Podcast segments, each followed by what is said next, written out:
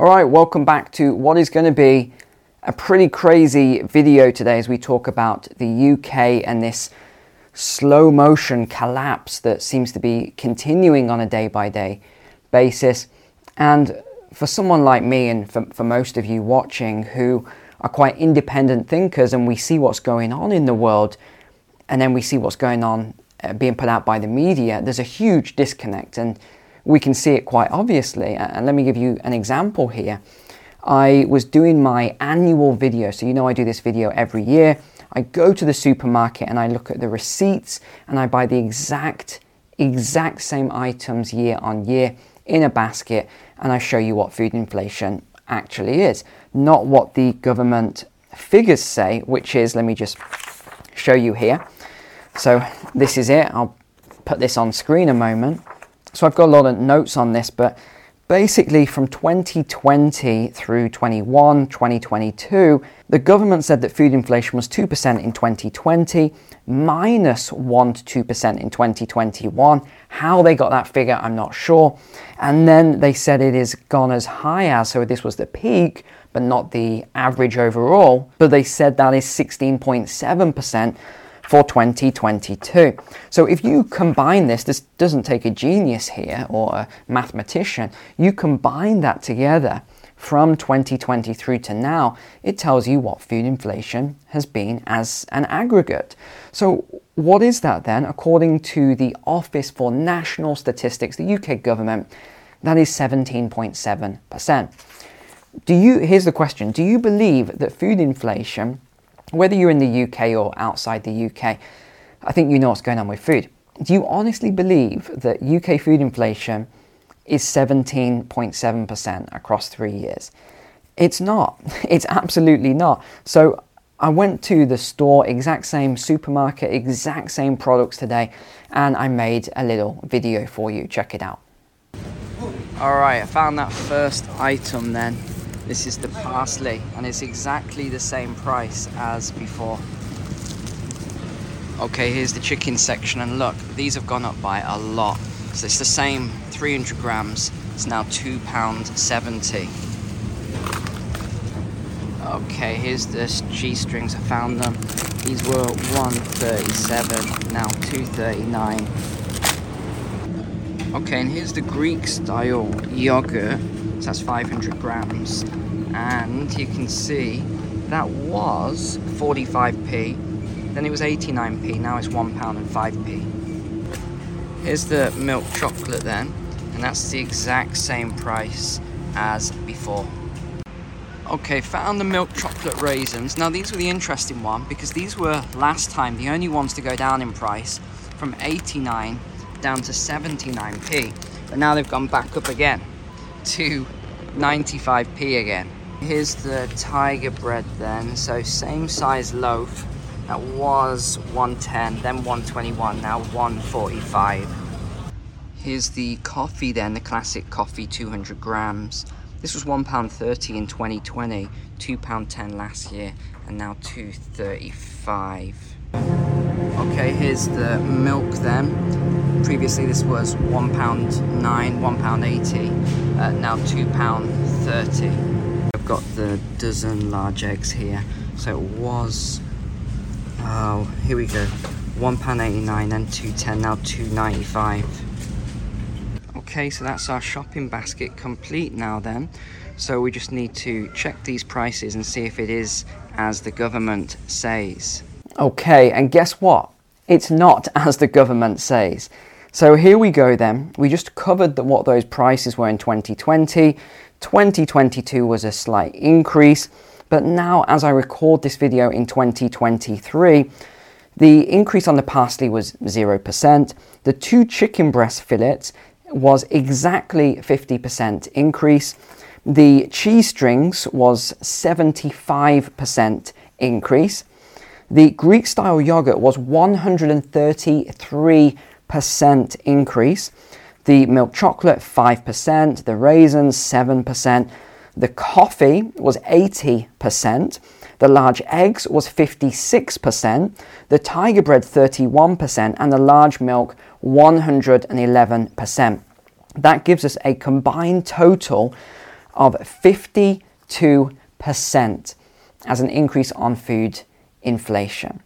So, again, sometimes I just don't know what to say about all these sort of things. And especially on days like today, where I won't get into what happened in the supermarket, but when you do this sort of material, you often have people who like to cause trouble for you and report you to security and all these other things. We, we won't even go there. But my point is with, with all of this, it hasn't been this 17.7%.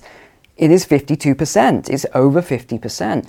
And remember, these items that I've done every year was just a random selection. They weren't specifically chosen. If they were specifically chosen, I wouldn't have chosen parsley that went up 0%, chocolate that went up 5%, raisins that went up 7%. I'd have chosen something completely different. There's no cheese in there, for example. Uh, I could have chosen a lot more dairy products. So, food inflation is a major problem. And as soon as I started looking, and we'll talk about this shortage as well of food in a moment because this is a this is a bad one that's just come out. But I went onto the government website and surprise surprise, did they talk about inflation? No, they talk about core inflation. So don't be fooled when you hear core inflation because what that means is that they've stripped out food and energy and then they have said that inflation is 5.8% for the UK. So they keep calling this core inflation. So when you hear core inflation, it's 5.8%. Do not believe it. Inflation is more like 22, 23%. Again, it varies even not just month by month, but week by week now. It is over 20%. And what are they blaming this on? So we have this article. This is a UK uh, government department article. They're blaming it on businesses price gouging. And by the way, let me just talk on that point first before we say the second point. Some businesses, some of the big multinationals, there is some price gouging going on. I'm not going to deny that there is some price gouging going on. You can see it. These are the uh, the companies that have moats. If you understand from the, the course, the stock market course, these are companies that have a moat. So what does that mean? They can rise, uh, raise prices dramatically, like what Coca-Cola has done, and it hasn't made a difference to their sales. In fact, their sales have increased even though they've risen prices dramatically. What's the second reason? Sorry, uh, one other thing. The small to medium sized companies, which employ around half of the percentage of the population, these companies are mom and pop businesses, they're small to medium sized businesses. These businesses are not price gouging. And the reason why is because they need to stay competitive. They're starting to pass on the wages and other things now. But you've got to understand that their costs are, are rising as well. So they have to pass it on. You think about energy costs for a small uh, business now, or a cafe or something like that in the UK. Prices are through the roof. Coffee prices, um, all these things, they've got to pass these on to the customers. It's not their fault, these small mom and pop kind of businesses. It really isn't. But of course, they are getting the blame because it's easy for the government to blame them. Now, the second one is my least favorite. You know how much this annoys me all the time. Um, the majority, it says, the majority of this food inflation is due to Russia's invasion of Ukraine. Again, this stuff drives me mad that people keep hearing this and repeating it in the street. They honestly believe that Scottish salmon, that's risen by 40% or more in the last year, has gone up because of this invasion in Ukraine. Ha- explain that to me, somebody. It's, uh, it's absolutely bizarre. Salmon doesn't even require fertilizer, which fertilizer costs have, have exploded. The other thing they've said is that UK inflation could fall below 2% this year.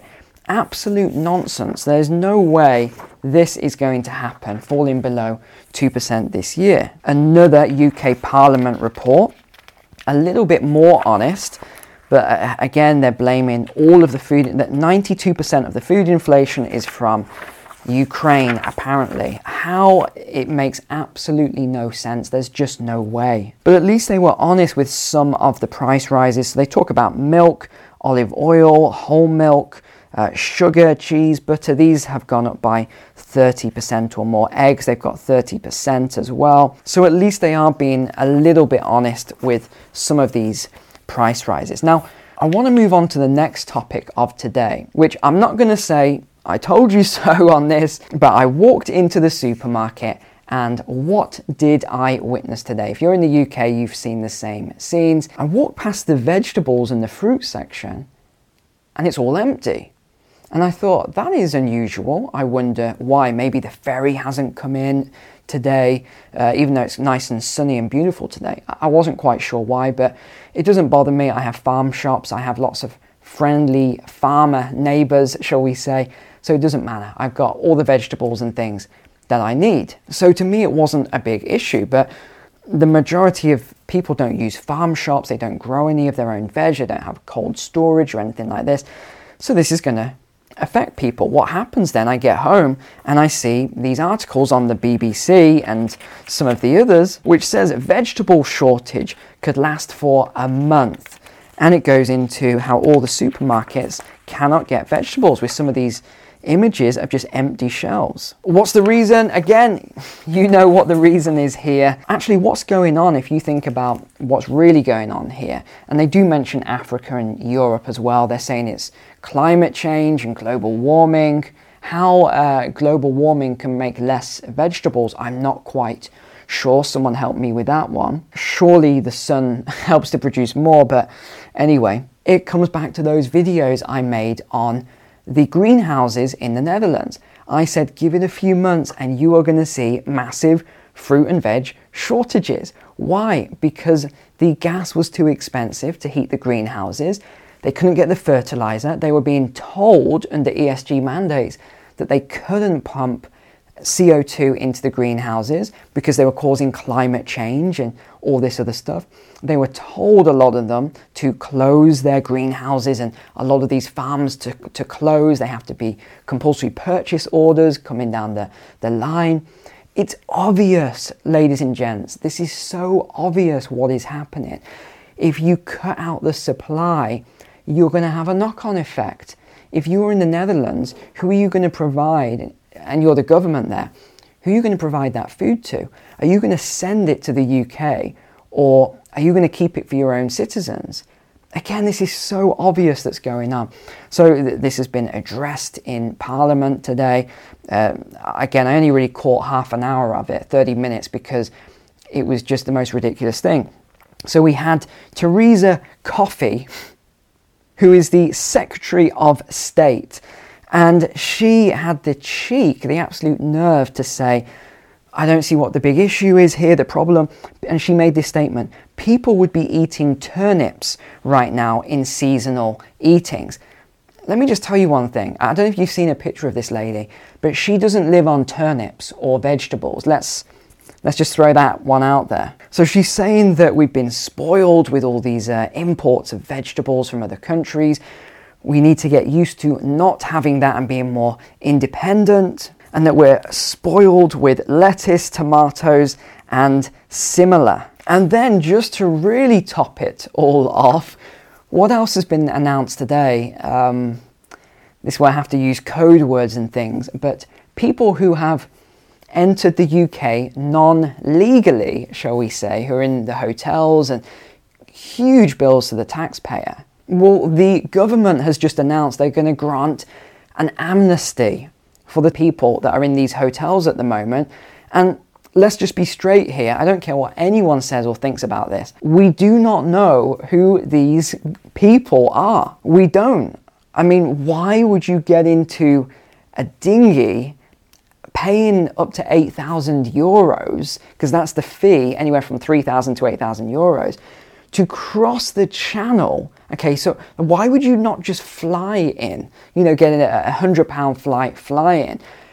This doesn't make any sense. You've got to read into this more. So they're going to be granting 95% of these people citizenship and letting them bring in their family members as well. So if you think housing is already overstretched and expensive, will now take another these 12,000 that they need to move out of the hotels, put them into private landlord housing with family members and the strain on the healthcare service that's going on at the moment. What do you think is going to happen when people come from impoverished look I've got nothing against people from developing nations. I want to be clear. I actually donate money and I give to charities and other things to actually help improve the world and hunger projects and things like that. So I think people are always shocked when I make these sort of comments and statements. But this is simply mathematics and economics.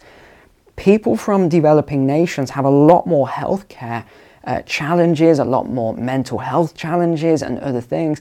They need a lot more specialist services. So when you have a country where the services are absolutely collapsing right now, they, they are just, the services are on its knees, and then you want to do all this other stuff as well. It's madness, my friends, I- am telling you. So I know I've probably gone on a bit of a rant today, but if you've had the day that I've had, I think you would probably have a, a bit of a rant yourself. But hey, I have to just laugh these things off and um, just get on with uh, get on with life. And uh, thank goodness I've got such a great supportive community as all of you, as well as the Patreon community and all of my friends and family. So, thanks so much for being a subscriber here. Appreciate you watching. Take care. God bless, and I will see you guys for the walk and talk, my favorite video of the week, tomorrow. See you then.